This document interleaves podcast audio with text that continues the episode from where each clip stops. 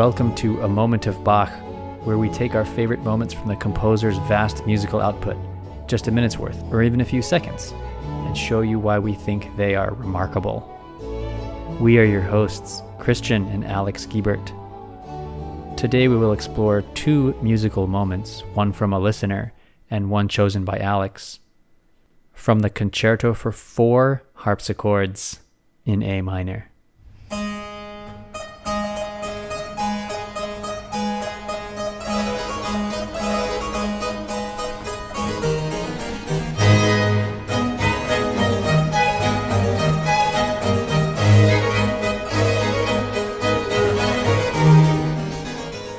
Going to read an excerpt from an unusual source today, not a music historian or musician, but from Douglas Adams.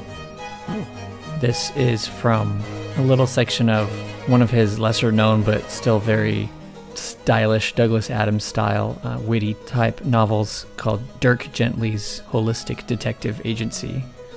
It's, I mean, I haven't read it in a while, but I, I remember it being kind of kind of melancholy but also hilarious. Pretty typical of Adams' work. In this section, the character is stunned to find himself listening intently to Vivaldi on a record player. Not meaning to, he's suddenly finding layers and meaning in the music. The quote He waited again to see what he would do next and suddenly found to his surprise that he was already doing it, and it was this he was listening to the music.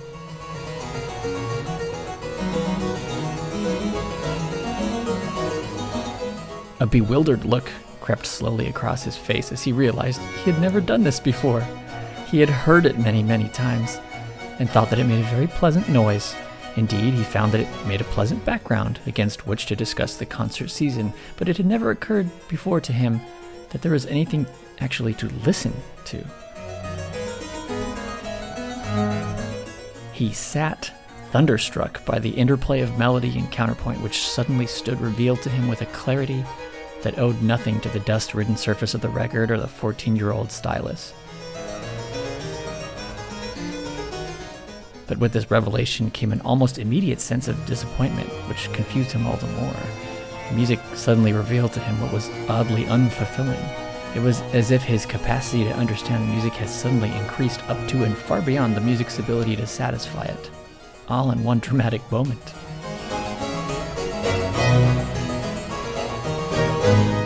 He strained to listen for what was missing and felt that the music was like a flightless bird that didn't even know what capacity it had lost. It walked very well, but it walked where it should soar. It walked where it should swoop. It walked where it should climb and bank and dive. It walked where it should thrill with the giddiness of flight. It never even looked up. He looked up. After a while, he became aware that all he was doing was simply staring stupidly at the ceiling. He shook his head and discovered that the perception had faded, leaving him feeling slightly sick and dizzy. It had not vanished entirely, but had dropped deep inside him, deeper than he could reach. The music continued. It was an agreeable enough assortment of pleasant sounds in the background, but it no longer stirred him.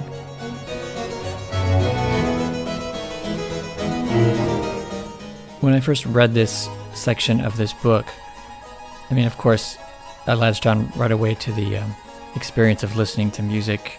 That part of the narration, of course, really resonated with me.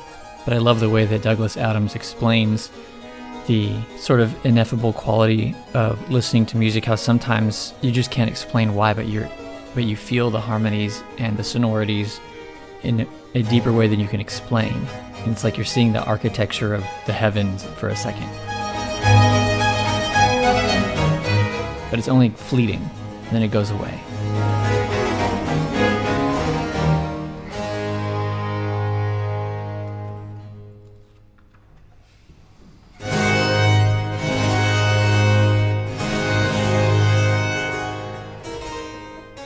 And it's kind of telling to me that he uses the music of Vivaldi for this, because I would say that if we're thinking of Vivaldi as a composer, I think his music is very elegant put together very cleanly and clearly.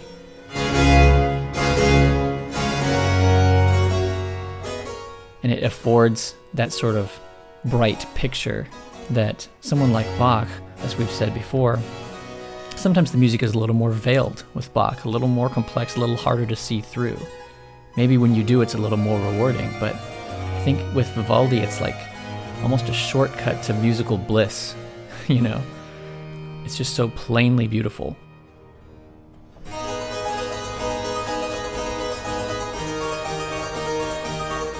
I've always been a little confused why Bach loved Vivaldi's music so much, Mm-hmm.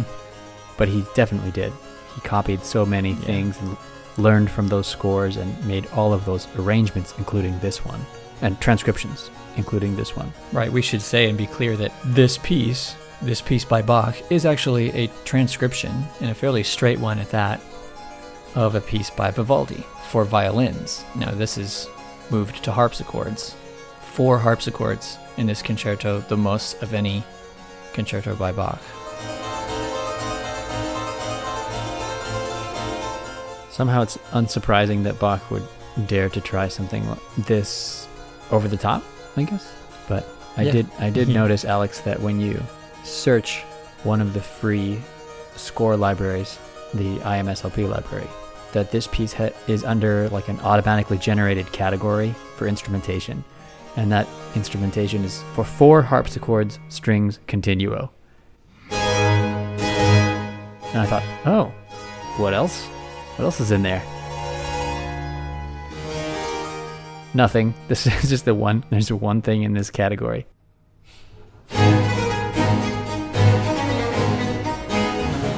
So it's just uh, automatically generated. But there's no, so there's nothing else like this. Is what I'm saying. What We're saying is somebody else needs to write a piece that uses four harpsichords and two violins, viola, and continuo bass, and just populate this category a little further. if they have, then it's under copyright and can't be put here, maybe. But they should, because then you could have a concert where you could play this and that with the same players present.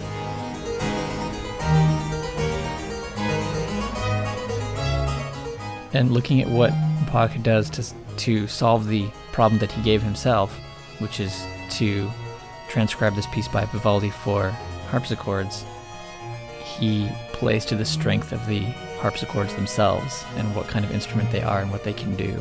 It's great to listen to the companion video of this, which you can get to from the Netherlands Bach Society video performance of this piece. And in that, they interview the four harpsichordists on this, and each of them has their own take on why this piece is interesting to them. Overall, you get a sense of those harpsichordists being just really jazzed about playing this because it's such a unique piece. I mean, how often do you get to do this? We just said there isn't really anything else like it.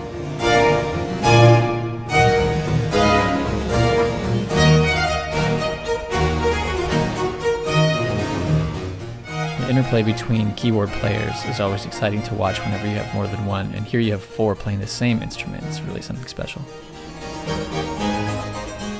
And it's also it's also not just overpowering because there's this aspect of the harpsichord being a little bit of a softer instrument when there's one. And when there is Mhm. one, as there often is in Baroque orchestras, it plays a background role. And that's that's what we call the continuo. And it's kind of more felt as a prickly background texture re- really than than the notes themselves. So to have four of them playing parts that are often interlocking and halfway doubling, but also halfway independent is just really interesting against a, a lighter string accompaniment. The balance is, is unlike anything else. So, why Vivaldi? Why did Bach love Vivaldi so much? It is a good question, but I think it kind of comes back to my theory about Vivaldi and the clarity of expression that his music carries. I think that was appealing to Bach. It makes sense based on who Bach was as a composer and theologian.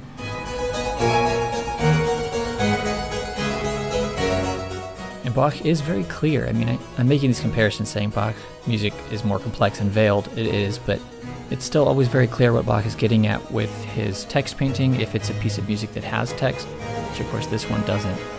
But sometimes these abstract ones with no text are a little more fun because he gets to just kind of reign free.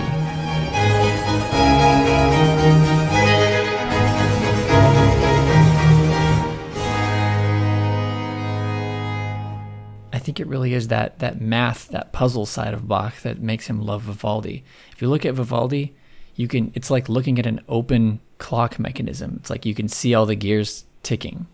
Like it's just it's all very plain. It's all right there. And I think Bach as someone who loved to take a the proverbial clock apart when it comes to music, of course that appealed to him. I just it's so puzzling. Like I, I just think like did he deep down know that his music was like a little bit more polished than than this composer that he admired so much? Did he see it as just a an aspect of him that he wanted to improve upon? But I think I, I, I think. I think that's just reading too much into it. The the fact is, it could just be that he loved Vivaldi for the energy, and he he was never going to be exactly the same in his style. It's almost like Bach took from Vivaldi as a sort of teacher what he needed from him, as we tend to do with our various mentors as we learn more in our lives. You know, we're not always going to do this things the same way as they did, and each one we're going to Mm. take something different from, and we're not even going to always necessarily like the exact artistic thing that they did, but we will still learn it. Yeah. And I mean, Vivaldi was Italian, so we know that Bach admired a lot of Italian styles and brought those to his cantatas, for example. Famously, he used a lot of Italian style recitatives and the Italian aria style. So it makes sense that it was also just like in vogue.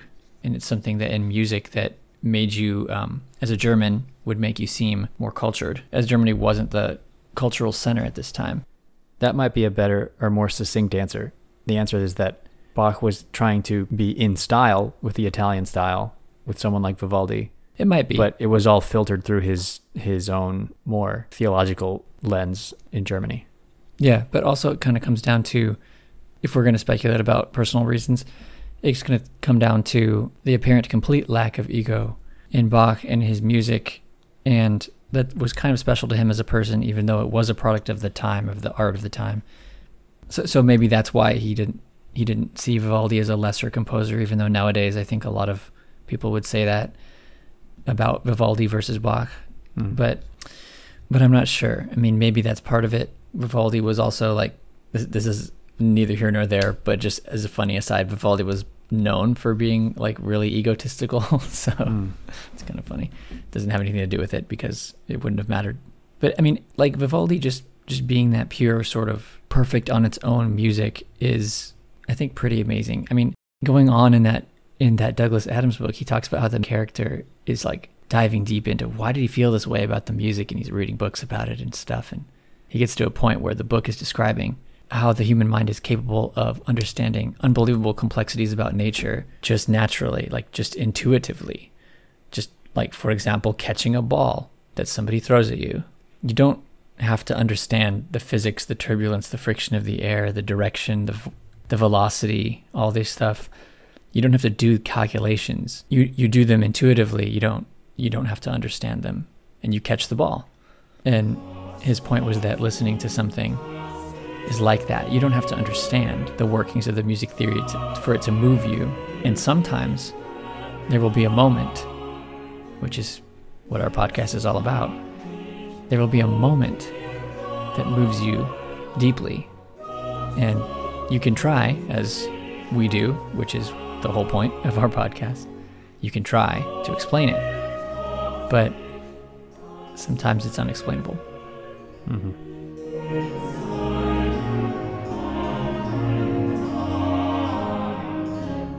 There are two moments that I'd love to talk about a little bit in detail.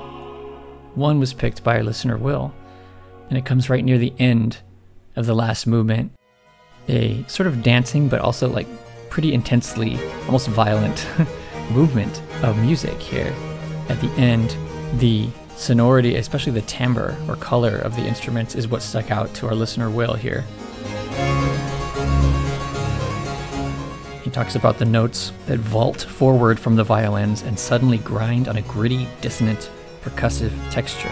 So, what we're about to hear is just that violins doubled by harpsichord, and then suddenly lower sounds, cello, also doubled by harpsichord.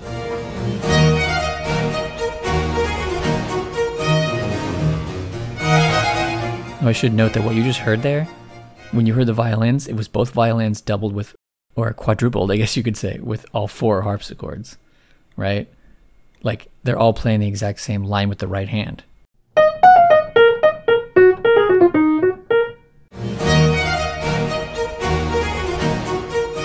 And then when you hear the cello come in, it's also all four harpsichords playing with the left hand, the low notes with the cello. That's what's giving it its real edge there.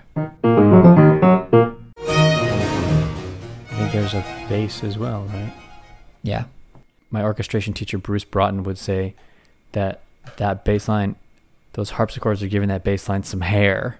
He would say, "Give give it hair," but um, he usually meant that when we were talking about the double basses in a big orchestra, like adding the basses to give something some real grit, and that's what he meant by that. But in this case, Right. it applies to the four harpsichords. Right. Do you think he was talking about the bow hair, or is it just more of a uh, abstract I sort of sort of say? I didn't even really. he ma- must mean bows, right? I didn't make that connection. I think he was just. Ma- I think he was just using a figure of speech to mean like grit. Yeah. That reminds me of another great orchestra experience that I had with an orchestra conductor, um, Larry Livingston from USC, that I did a summer orchestra with. And he would say, and he would say this for, for the strings or the winds or the percussion, but whenever he just wanted loud sounds, he would say, like, and now you need to gather in large swaths of air from Iowa. we always used the phrase Iowa. And it was great. And he would also, he had a way with telling the different sections how to do things, but, but using like the wrong terminology on purpose. Like he would tell the clarinets, he's like, clarinets, okay, play on the frog. As in, that's like a string bow thing. And then he would, tell, or he would tell the strings, you know, about like breathing techniques and stuff. And his, hmm. he was making a really good point here, which was that we're all using all these different techniques and all our different instruments to make the same music. You should understand what the strings are doing with their bows because it matters because your attack as a clarinetist, how you start your note needs to match with what the violins are doing. So it was actually really clever and I mean, of course, a fantastic orchestra conductor like him he has a lot of years of experience to figure these kind of things out, but I mean, it's it really makes the orchestra a true like a true ensemble. Those kinds of concerns are absolutely coming up with these Netherlands Bach Society musicians here for this because they have to make all kinds of decisions like that, especially in an unusual instrumentation like this. They have to figure out how to work together. Yeah. And listening to that moment, Will's moment there, it's just very clear that these instrumentalists have rehearsed this so cleanly that those harpsichord lines, even though there's four of them playing together with the violins and then together with the cello and bass, it's just so absolutely polished sounding.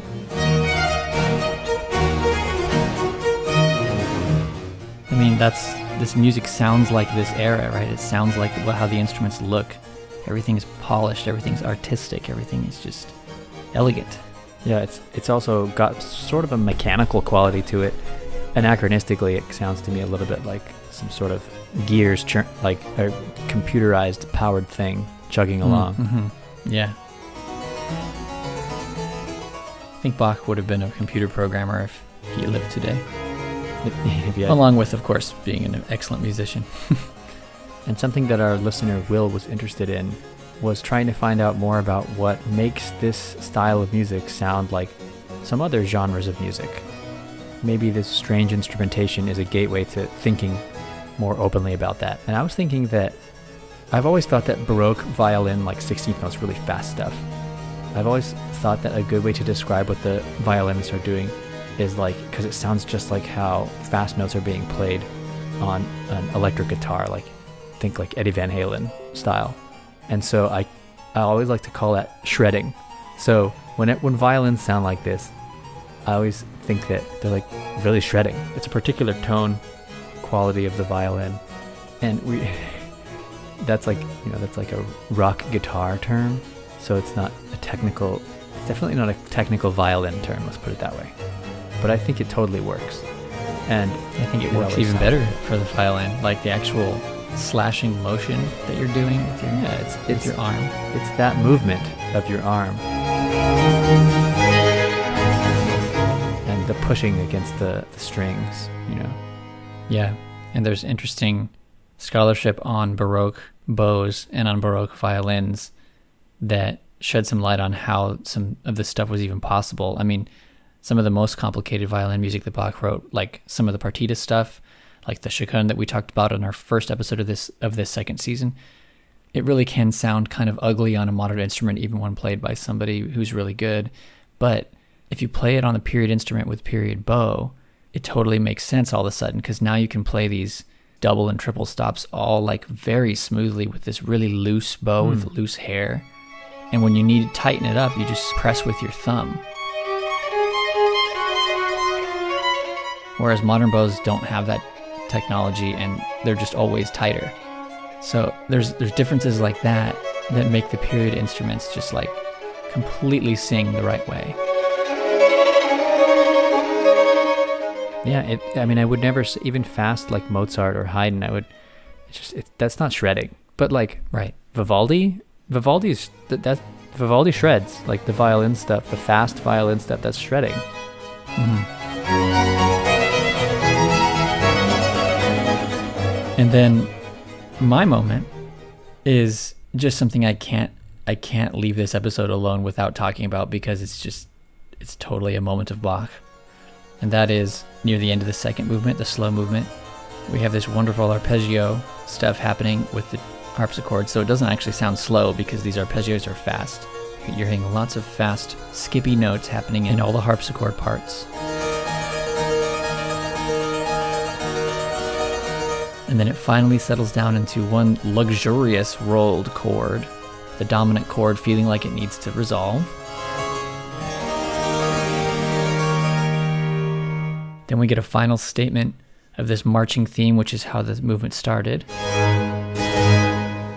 into this glorious trill.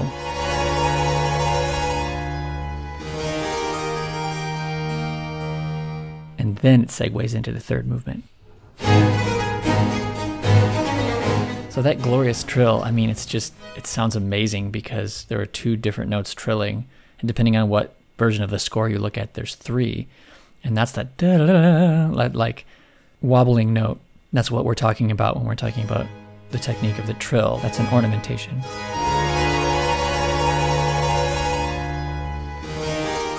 And it just it gives it a lot of crunchy character because the bass note of a D sharp is clashing with the trill above, a trill that starts on C, but you really have to start it on the D above it. So it's D natural. So it doesn't it doesn't match. It's like it's a it's a legal dissonance, but as far as baroque dissonances go, it's one of the most out there ones you could ever have, but it's legal in this context. Cross relation.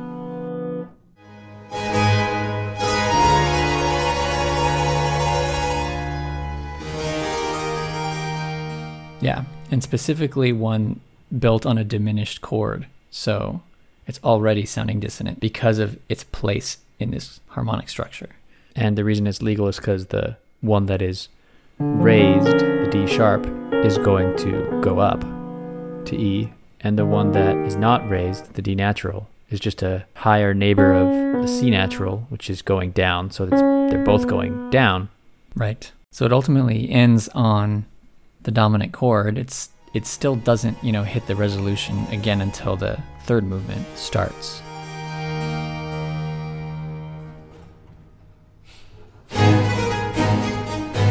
Just the uh, the majesty and the sort of lavishness of that of those harpsichords landing on that on that chord after the arpeggios. It's just it's just fantastic.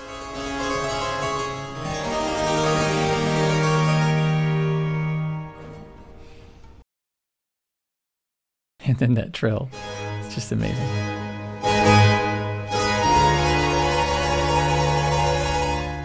And the harpsichord usually naturally gets this job in the Baroque orchestra of doing these really drawn out flourishes because, as we know from other harpsichord stuff on this podcast, if you just play a chord on the harpsichord of like eight notes together, exactly together, it will sound like one thunk. But if you roll that chord a little bit, you will get the effect of a much greater sonority and vibrant tone. And so if you multiply that by four, It's, it's there's nothing else like it. And now, here is Will's moment from the last movement of the concerto in A minor for four harpsichords.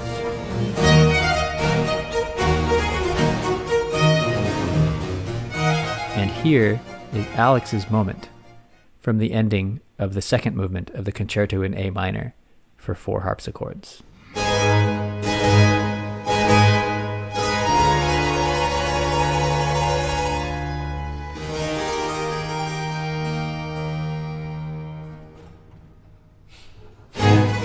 If these introductions to two musical moments have inspired you to hear the rest of the concerto, please see the link in the episode description to see the performance of it by the Netherlands Bach Society.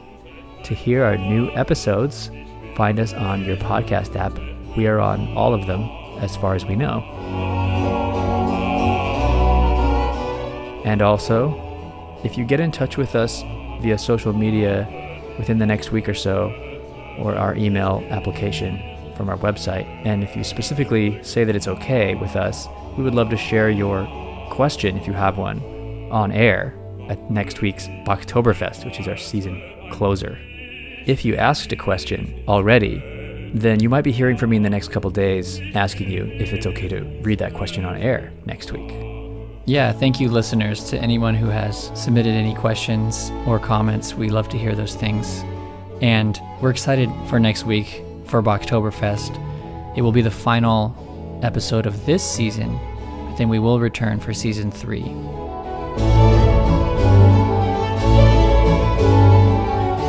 Until next time, enjoy those moments.